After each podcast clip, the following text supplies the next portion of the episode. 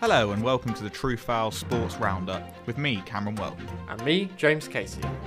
Today we have a roundup of this week's Champions League football, a preview to tonight's Europa League ties, as well as news from the Cheltenham Festival and the latest from England's fourth international T20 against India. But first, England have confirmed their squad for the World Cup qualifiers taking place next week. Liverpool fullback Trent Alexander Arnold was a notable absentee from Gareth Southgate's 23 man squad, while West Ham's Jesse Lingard received a call up following his fine form across February.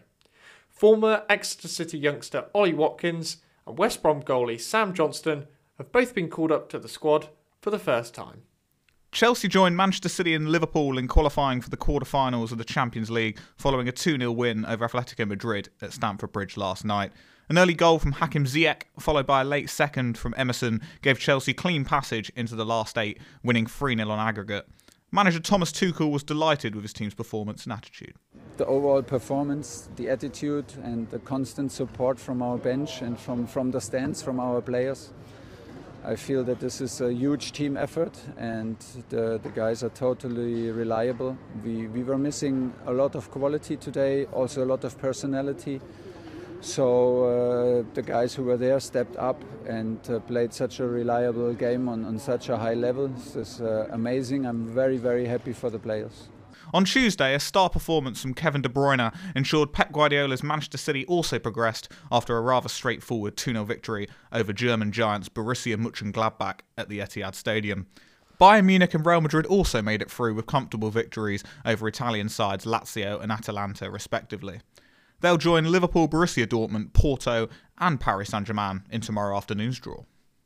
Tonight, attention turns to the Europa League as the four British sides remaining in the competition all play. Manchester United have it all still to do as they head to the San Siro to take on AC Milan. The tie is finally poised at 1 1 after the first leg. Milan confirmed that former United star Zlatan Ibrahimovic has been passed fit for the tie, so something to look out for for Ole Gunnar Solskjaer's side. Jose Mourinho's Tottenham Hotspur head to Croatia to take on Dinamo Zagreb with a 2 0 advantage from the first leg.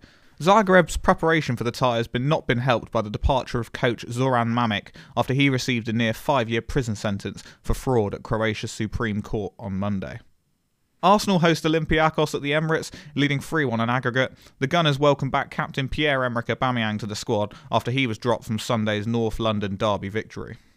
Meanwhile, newly crowned Scottish champions Rangers put their domestic success aside as they welcomed Slavia Prague to Ibrox, with Steven Gerrard's men holding a vital away goal from the first leg, which finished 1 1. This is Tiger Roll at the final fence, up and over safely. It's going to be a third victory in the race for him, a fifth Cheltenham Festival success for Tiger Roll. On day two of the Cheltenham Festival yesterday, two time Grand National winner Tiger Roll claimed a remarkable fifth festival triumph with victory in the cross country chase. The 11 year old, ridden by Keith Donoghue, put recent defeats behind him to win by 18 lengths from Easysland. And finally, in cricket, batting first, India are currently 92 for 3 after 12 overs in their fourth of five international T20s against England. England currently lead the series 2 1. That's all for the sports update here on True Foul. We'll be back again next week with all the latest sports news.